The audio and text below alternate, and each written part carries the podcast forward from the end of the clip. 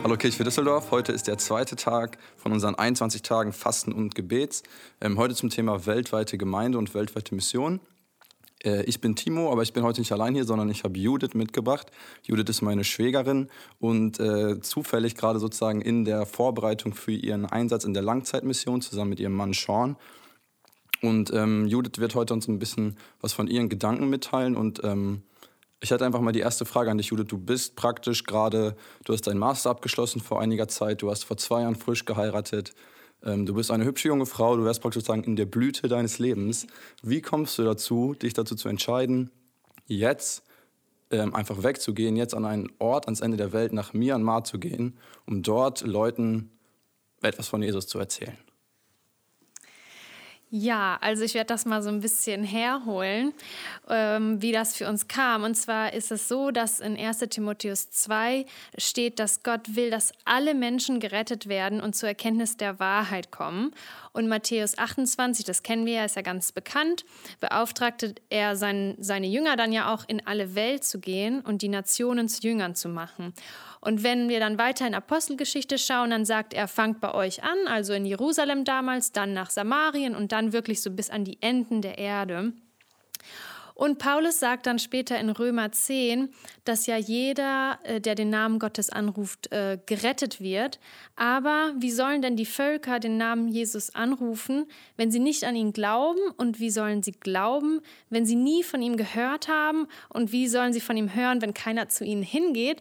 Und wie soll man dann hingehen, wenn keiner einen dahin sendet oder schickt?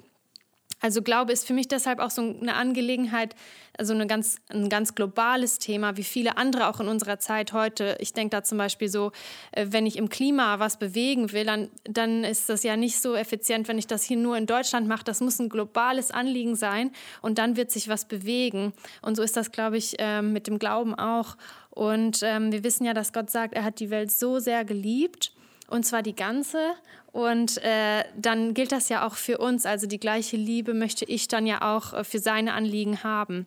Und ich glaube, dass wir halt als Christen da nicht nur den Auftrag, sondern auch die Verantwortung füreinander weltweit haben.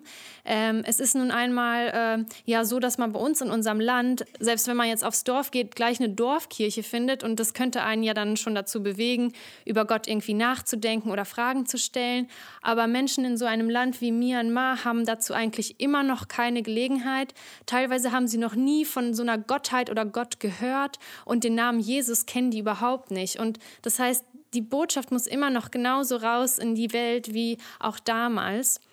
Und ich sehe auch ich sehe Jesus einfach auch als so ein Beispiel, Missionar quasi, als Vorbild. Das heißt in Philipper 2, dass er nicht krampfhaft an seinen Privilegien so im Himmel festhielt, sondern in Demut und aus freien Stücken kam, um uns Menschen einfach Leben zu zeigen und einen ewigen Wert so zu geben. Und dabei ging es ihm aber nicht nur darum, den Vater also vorzustellen und die Botschaft zu bringen, sondern ich sehe halt auch, dass er so den Menschen in ihren alltäglichen Nöten und Bedürfnissen so geholfen hat. Also Jesus hatte ja so ein ganz krasses Anliegen, gerade für die Armen und Schwachen und Kranken und Gefangenen und Trauernden und Verfolgten und so weiter. Und das, glaube ich, halt auf 2 Ebenen, so geistlich, aber halt auch ganz praktisch körperlich. Und ja, die Tatsache, dass ich in einem Land aufwachsen durfte, wo ich ja versorgt bin mit Wasser und Elektrizität und Bildung und Medizin und aber auch so dem Glauben und dem christlichen Gedankengut und dem Zugang dazu, das habe ich mir ja gar nicht ausgedacht, aber ich glaube, dass halt darin auch für mich eine Verantwortung als Christ liegt, das zu nutzen. Und wir haben deshalb auch diese soziale Verantwortung für Länder, in denen Armut immer noch ganz akut ist. Und in unserer Organisation ist es dann so, dass die ausländischen Mitarbeiter quasi den einheimischen Leitern unterstellt sind. Und wir das auch mit so einer Herzenseinstellung machen wollen, dass wir da hinkommen und diesen neuen Gemeinden oder diesen neuen Christen dann auch Ermutigung geben und Wertschätzung geben und sie in ihren Dienst stellen und dass wir aber auch sie fragen, wie sie uns gebrauchen möchten, weil wir eben andere Connections und auch geistliche und materielle Ressourcen haben, die wir denen dann zur Verfügung stellen wollen. Und bei uns ist das so, Das betrifft das Geistliche, aber auch das Körperliche, weil wir da mit Kaffeeanbau arbeiten, der einfach auch Familien versorgt. Und ich sehe mich da jetzt nicht als Retter, der in irgendein Land geht und da irgendwie alles so besser machen will, sondern ich sehe mich halt als Brücke zwischen Gemeinden, zwischen Christen, zwischen jungen Geschwistern und schon älteren Geschwistern und das auf beiden Seiten der Welt sozusagen. Ja, Judith, das finde ich super, was du sagst, dass ihr euch nicht als Heilbringer versteht, sondern vielmehr als jemand, die Brücken schlagen zwischen den Nationen und die geografischen Brücken, dass ihr Leute vernetzen wollt und einfach Ressourcen auch global anders einfach verteilen wollt. Jetzt einfach die Frage, so wir als Kirche für Düsseldorf, was glaubst du, wie kann es uns verändern, wenn wir Teil dieser weltweiten Mission, wenn wir Teil der weltweiten Gemeinde sind? Also mich persönlich hat das sofort verändert, als ich so meinen ersten Auslandseinsatz gemacht habe. Das war damals für ein Jahr, aber ich sehe, dass es genauso auch mit Gemeinden passiert. Und zwar glaube ich, wenn wir nur auf uns schauen und unser Land und unsere Region und unsere Angelegenheiten, dass wir uns da ganz oft auch geistlich total verrennen können und da so blind werden oder blinde Flecken entwickeln. Und dass wir das brauchen, den Austausch mit Gläubigen überall auf der Welt, um nicht selber so verkopft zu werden. Ich sehe das immer in der Apostelgeschichte mit der Gemeinde in Jerusalem und Antiochia. Also die Jerusalemer, die hatten das ganze Jahr gestartet, die waren so der Prototyp und auch das große Beispiel für Gemeinde. Und dann auf einmal kamen so geistliche Fragen auf, wo die Leute in Antiochien festgestellt haben, ja, aber Gott ist doch sowas wie Beschneidung, das ist doch ihm gar nicht mehr wichtig. Wir haben doch jetzt den Heiligen Geist. Und da mussten die Jerusalemer sich noch mal richtig hinterfragen und zu einem Entschluss kommen und haben gemerkt, dass die anderen Christen, die neuen Christen, sie da richtig herausgefordert haben und auch weitergebracht haben im Glauben. Und ich glaube, das gilt genauso für uns als Kirchen und Gemeinden, dass wir diesen Austausch brauchen, weil Gott irgendwo anders, nochmal ganz anders wirkt und wir das manchmal verpassen. Ja, Judith, danke erstmal für deinen Input.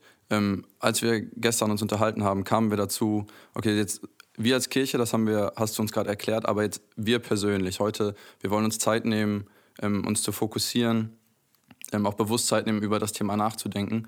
Und wir haben gestern darüber gesprochen, dass es 4 konkrete Sachen gibt, die wir eben tun können als Christ, wenn wir diese Beziehung mit Jesus haben, was wir tun können, um Teil der weltweiten Gemeinde zu sein. Da kamen wir darauf, dass erstens ist natürlich die Sache, wir können selber gehen, so wie du es gerade machst. Wer weiß, du hast es bestimmt auch nicht mit 13 oder 14 gedacht, dass das passieren wird, aber Gott führt eben Wege anders oft, als wir glauben. Das heißt natürlich, die erste Option ist, wir können gehen. Wenn wir vielleicht nicht den Eindruck haben, dass das Ding ist, was ganz, ganz, was Essentielles, was wir noch tun können, ist einfach beten.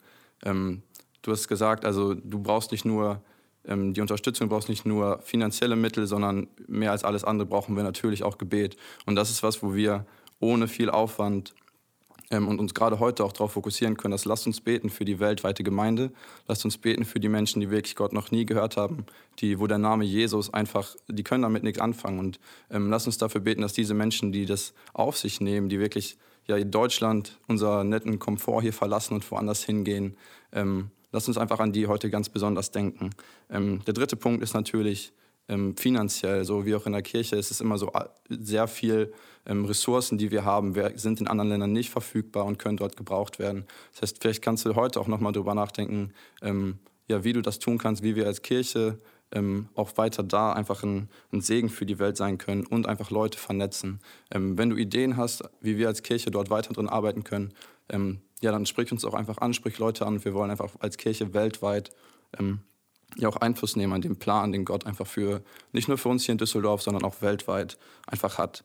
Darum nutze heute doch einfach deine Zeit, ganz konkret darüber nachzudenken, was kannst du tun, was kann dein Teil sein, um weltweit aktiv zu sein, und hinterfrag einfach mal, also was ist dein Standpunkt und was wäre vielleicht dein nächster Step in diesem Thema.